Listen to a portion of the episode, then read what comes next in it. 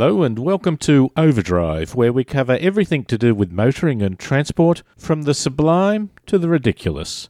I'm David Brown, and in this program we look at news stories, including a German government report is critical of Tesla's autopilot. We discuss the motoring needs for a listener who has two dogs, goes camping and surfboard riding, and he and his partner are going to have their first baby. What should they look for in a vehicle? And in our panel discussion with Brian Smith, we take a light-hearted look at stories including the Mustang. Is it art? Is it memories? Or is it a show pony? Have a question or a comment, send it to overdrive at drivenmedia.com.au. Now, let's have the news. In September, a 50 year old German driving a Tesla Model S in autopilot mode was involved in a collision with a tour bus full of Danish travellers. Now the German magazine Der Spiegel is reporting that an internal report for Germany's transport ministry has described the Tesla Model S autopilot technology as representing a considerable traffic hazard. Part of the problem, the report says, is that drivers are not alerted by the autopilot system when the vehicle gets into a situation that the computer cannot solve. In addition, the car's sensors do not detect far back enough during an overtaking maneuver, while the emergency brake also performs inadequately. The ministry has told Reuters that a final evaluation has not been undertaken and further tests were being conducted. There is a strong push from some academic quarters to implement a system of value capture to pay for additional transport systems. In this way, property owners will be charged a levy to help pay for a new transport system because they are receiving additional benefits. But how much would you have to pay?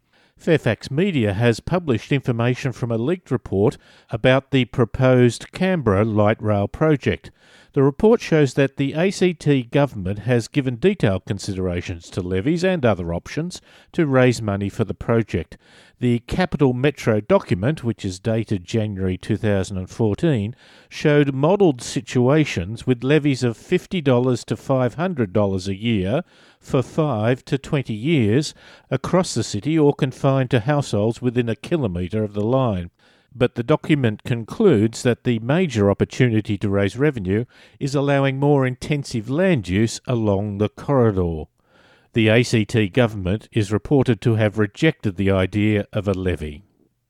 In Poland, intelligent parking systems are solving Warsaw's traffic problems. Warsaw has recently begun a test parking information system designed to monitor the number of parking spaces in two unassisted car parks two intelligent parking system technologies are being tested as part of the project. The first uses wireless sensors fitted directly to the individual parking spaces. The second uses more traditional video cameras to monitor available car parks. A smart parking app is available to download. Drivers are directly informed about free parking spaces through their smartphone or via a web page with an interactive map. Buses, bikes, and electric vehicles will get priority along one of Nottingham's busiest routes as it is turned into a new Eco Expressway. The 10 kilometre route will be delivered in phases. The proposed Eco Expressway will create sections of new bus lanes in both directions to improve journey times, new and improved bus stops, and pedestrian crossings. The works will see a new cycle route and a road lane for electric vehicles and buses. The Eastern Cycle Corridor will provide a two way cycle superhighway on the north side of the road, segregated from traffic and pedestrians. An existing shared path will be resurfaced, and cyclists will also have priority at side roads. Large transport projects such as new railway lines and tram systems can create a positive public image, but they usually only provide a good service to a restricted range of people. One big project generally does not solve all transport needs. The other issue is that big projects absorb funds that cannot be spent across the entire network. This is an issue for a council in Edinburgh, where councillors in Lothian are trying to get a large dividend from a publicly owned bus company.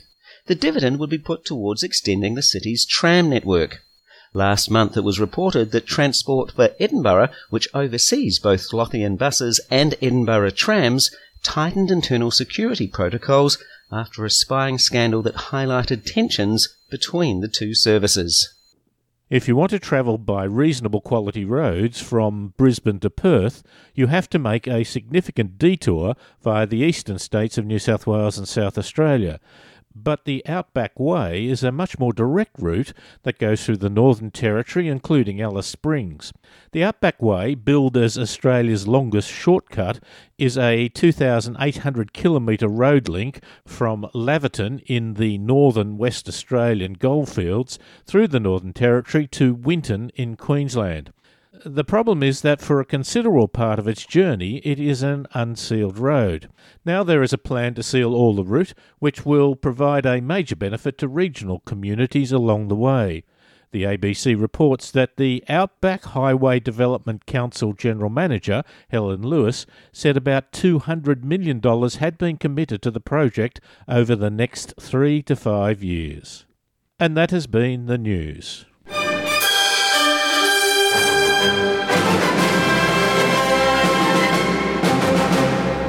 A listener called in and asked about buying an SUV. The reason was that he and his partner had two dogs, went camping a bit. They also were surfers, so they had to carry their boards. They had a small SUV, a Subaru XV, but they need something bigger, not the least because they're going to have their first child. They need more room in the back for the dogs and the pram. Of course, if you know me, I tried to suggest a station wagon, but that didn't gain much traction. They are hovering around a couple of Kias, the Sportage or the Sorento. Are they in the right ballpark? Paul Morell from practicalmotoring.com.au has tried most of the vehicles, so what does he think? He joins us on the line now. Paul, I guess we really have to understand where the customer is coming from if we are to look at a number of options. That's very true, David. Like most people, you need to look at what you're going to use the vehicle for, how much you need to carry, whether it's going to be your everyday car. And if they're having a baby, believe me, they won't be thinking about the right things for a car. Well, you see, they want a bit of performance, not because they want a hoon, but they had something like the XV, the Subaru, which is a very little car. We'll talk about the amount of uh, cargo area in a, in a moment. But of course, it didn't perform well. Now, again, that's not a problem, except when they found that they had to stop beside the, the side of the road on a major road and then pulling into the traffic stream again. They thought they had plenty of room. They floored the car and it sort of dribbled up to a speed while a large truck was approaching fast from behind. It's an interesting point, isn't it? Uh, most people wouldn't think about performance as being a safety factor. But you just outlined exactly where performance can be a safety factor. The other thing is seating and comfort, but also adjustability because they'll have a couple of drivers. I read a review of the Hyundai Tucson. They were saying that actually it's not easily to adjust the seats as much as its Korean counterpart, the uh, Sportage. You ought to, if you are testing the car, try that as a particular feature. You're right. We rarely check those things when we test drive a car, so it is a, an important factor that we tend to overlook. You know what I hate? I hate the adjusting of the squab by a lever, where you pull the lever up and it becomes all floppy and you've got to adjust it to the spot and then let the lever go. I much prefer, of course, an electric adjustment, but I'll take a, a knob that you turn because you can do it in degrees without it getting out of hand. Absolutely. When you pull the lever up, you can end up flat on your back. Yes, you can indeed. Um, it could be it could be useful occasionally, but but yes, you're right. That that infinite adjustment is what I call it. Uh, if you've got a lever, then it, it moves in increments, mm. and that doesn't necessarily mean those increments will suit what you need for your driving position. Luggage space is obviously a, a very important point to them, but it also gets to the point of uh, the, like adjustments of the seats for comfort of the driver. Uh, it's also how easy it is to fold down the rear seats. True, true. I mean, again, again, it's one of those things you tend not to want to do on a test drive. I mean, it's hardly exciting folding rear seats up and down, hmm. but it's something that you'll have to do fairly often. And if they're carrying surfboards and camping gear and all that sort of stuff, then they will need to fold the rear seats down. Hmm. And sometimes with some of the larger SUVs with, with three rows of seats, those rear that rearmost row of seats they'll probably want to be able to remove almost. Hmm. And that's an interesting point too that you know, they're looking at a, a range of sizes. People tend to go, they think SUVs all have to be huge. They don't, and they don't all have to be all-wheel drive. So some of the, the SUVs what we tend to jokingly call, sneeringly call soft roaders, are not that much bigger than a station wagon. They're not that much heavier than a station wagon. They, a lot of them are front wheel drive. Some of them are all wheel drive on demand. So there are a lot of options that they can look at. Now, take that point about size. I mean, they bought a Subaru XV a little while ago. Now, we're talking about the Sportage. With the rear seats up, you're talking about 466 litre capacity. Santa Fe, the bigger SUV for a Hyundai, about 516. So you're talking around the high 400s, low 500 size. The XV is 310. Yes. It is minute, really, in comparison. It is borderline, and it's it's partly to do, I think, with the the roofline. It's not just the it's not just the the the raw data of the amount of space in the back. It's it's how usable it is. Hmm. You know, how high is the loading height? Um, you know, how how big is the opening? Do the seats lay flat, which is always an important factor. Yeah, that's a brilliant one. Do they lay flat? If they don't, how hard it makes it to slide things in like prams. And of course, um, as most do now, but uh, the split rear seat, because you know if you've got one child you're, and you're still surfing, if if they end up having two, they might have to curtail their other activities. I mean, I mean surfing. Yes, we know which activities. Sorry. Uh, that's quite all right. Folding down the rear seats again, the Sportage 1455 litres of space. Uh, Santa Fe, bit bigger, 1615 uh, litres of space, 1,615, which is really quite large. But again, comparing to what they had, the XV Subaru, it's 740. That's not mm. much bigger than a Falcon boot. Now, I drove the Falcon quite large, 500 and something or other uh, litres of space, but gee, I tell you what, it didn't look easy to use. It didn't have a flat floor. It sort of bumped here and there. Your point about the, the actual measuring of the literage is not the point. Is it usable space? Can you get to it? And, and is it square and easy to use? Oh, exactly. I mean, we talk about, you know, there, if the wheel arches, for example, intrude quite a long way, then you have lots of space, but you've got a narrow space between the wheel arches. That becomes a problem.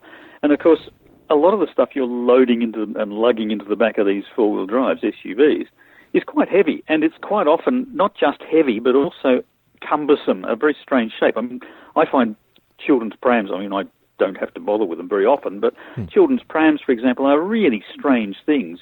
Well, that raises a good point. Do you have a tailgate or do you have a door that opens? Again, there are so many variations. You have obviously the tailgate that lifts up so the whole thing opens up. You have a, a split tailgate, so the thing, the bottom half folds down and the top half folds up.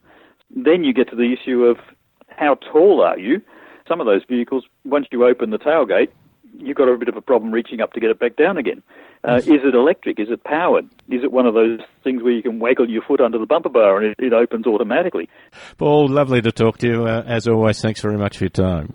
Thank you, David. That's Paul Morrell from practicalmotoring.com.au. And the word practical, I think, is most important for what we have just been discussing a practical need for a young starting family. You're listening to Overdrive.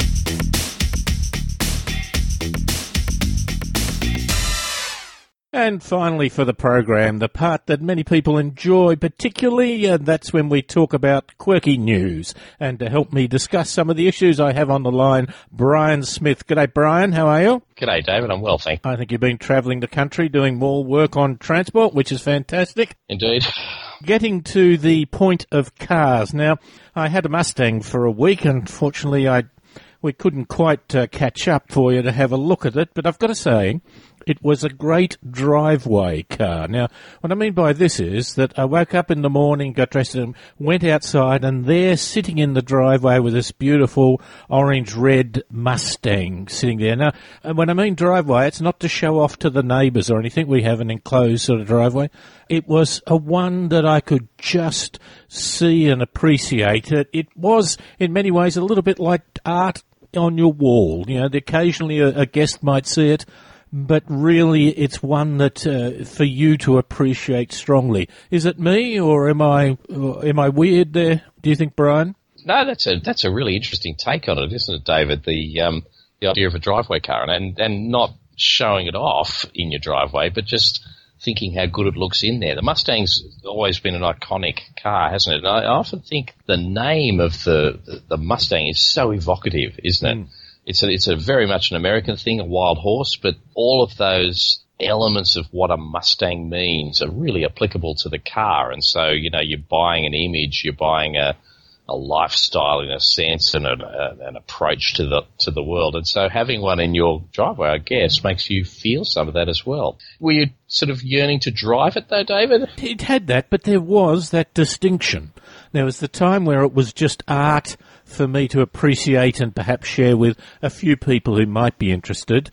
It was also, of course, a memory of my youth. I, I, wasn't old enough to drive, of course, when they first came out, yet I was becoming aware of cars. I think that's important. And then the final point that you, you were asking about, it was a possession of which to drive down the street to enjoy as a car and perhaps to note that people looked at it and seemed to enjoy it as well. Well, the early ones, David, were a, a fantastic looking car. I'm not enamored of some of the later ones. I think they get too lumpy, but uh, certainly the, the early sort of first Mustangs were just a beautiful design. And they were what you say, a lithe horse.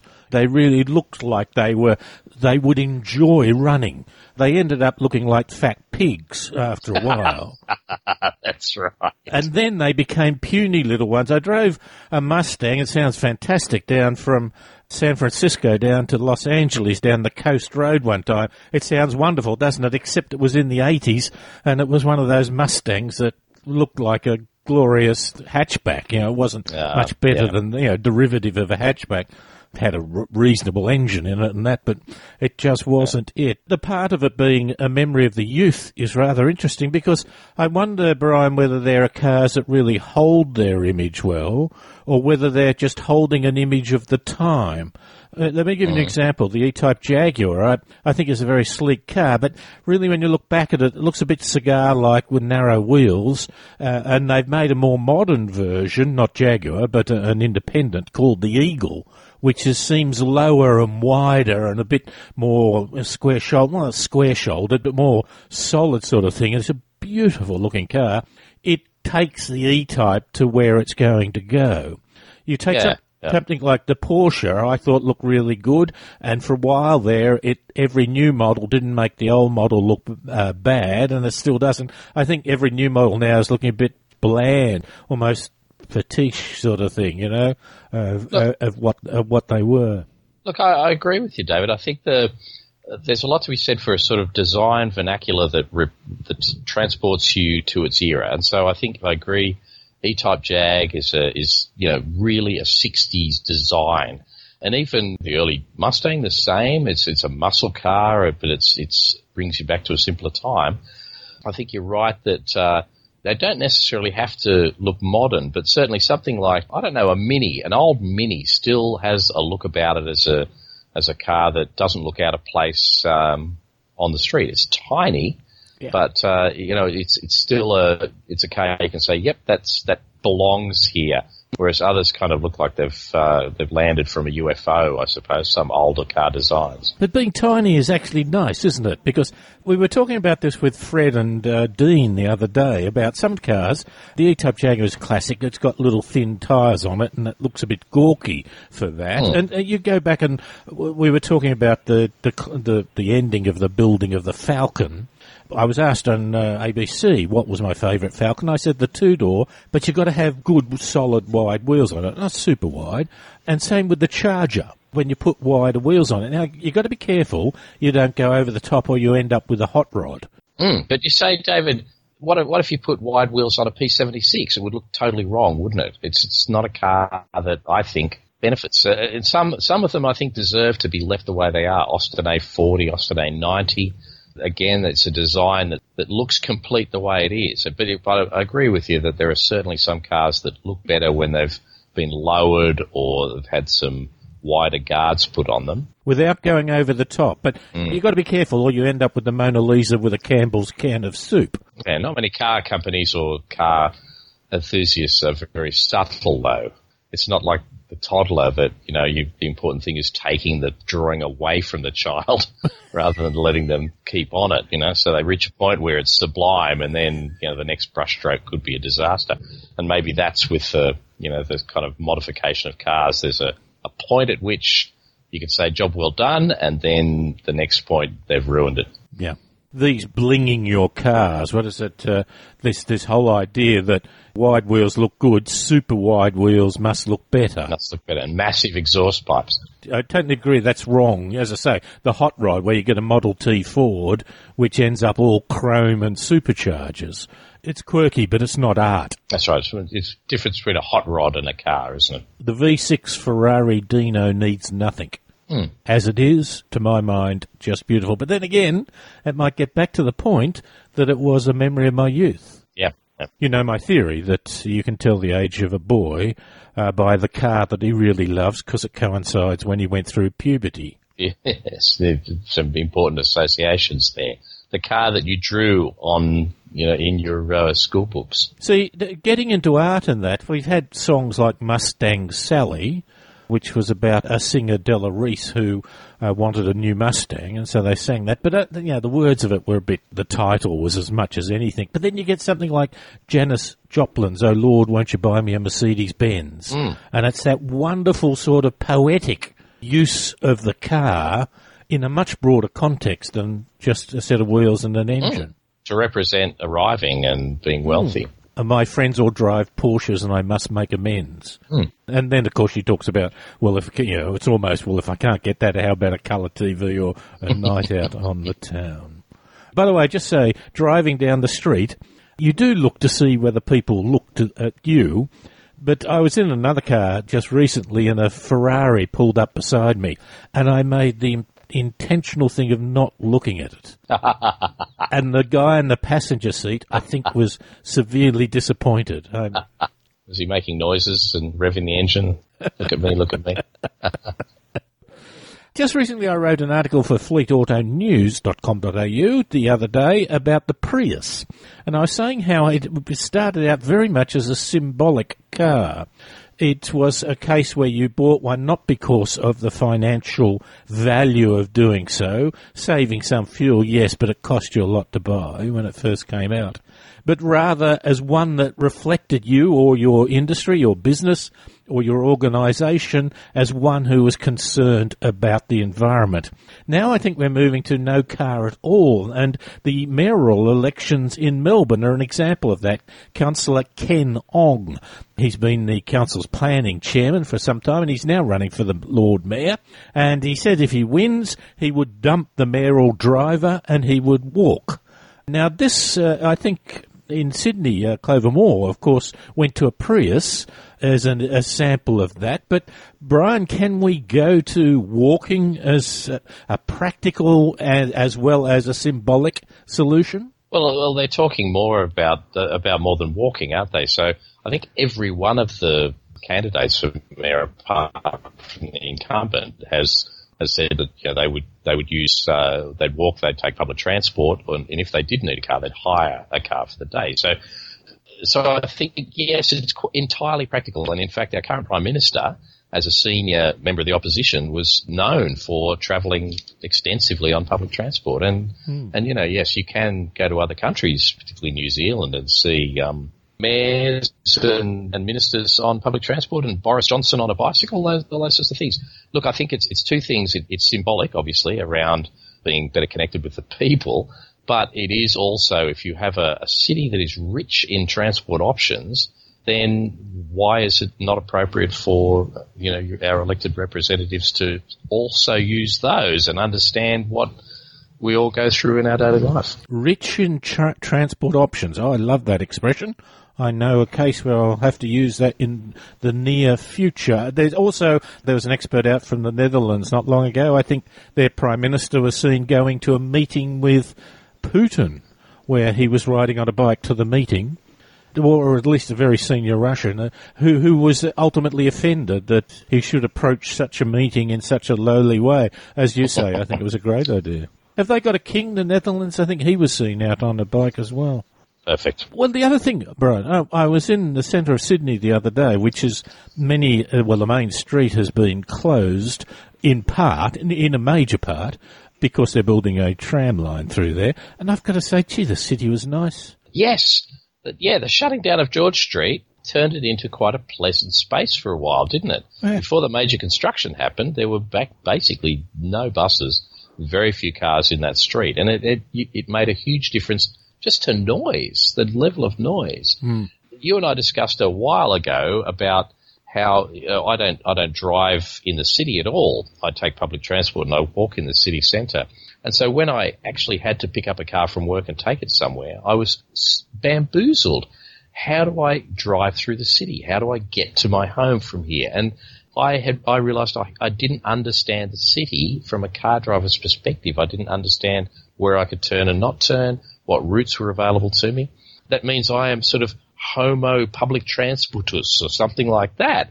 That I've I've evolved beyond a reliance on the car. And do you know what? If I ever want to get somewhere on time, I do not take a taxi. I do not drive a car. I take public transport and walk. And so there's a simple benefit for our elected reps that they may well get places on time and get more done. I've said in the past, a little while ago now, that I want to do a James Bond movie where he doesn't have a special car, he has a free public transport pass. Pass. And the baddies hop in a car and get caught in traffic. He Ah, hops on a, a train and gets there first. And beheads them with his Metro card. yes, Sharpened. usual. Who was the, the the guy who had the Odd- bowler Odd hat? Job. Old job. Odd yeah. Job. Transport covers every subject, doesn't it? it? Does. Brian, good to talk to you. Thanks for your time. Bye. And that's Brian Smith, and we were talking some quirky news.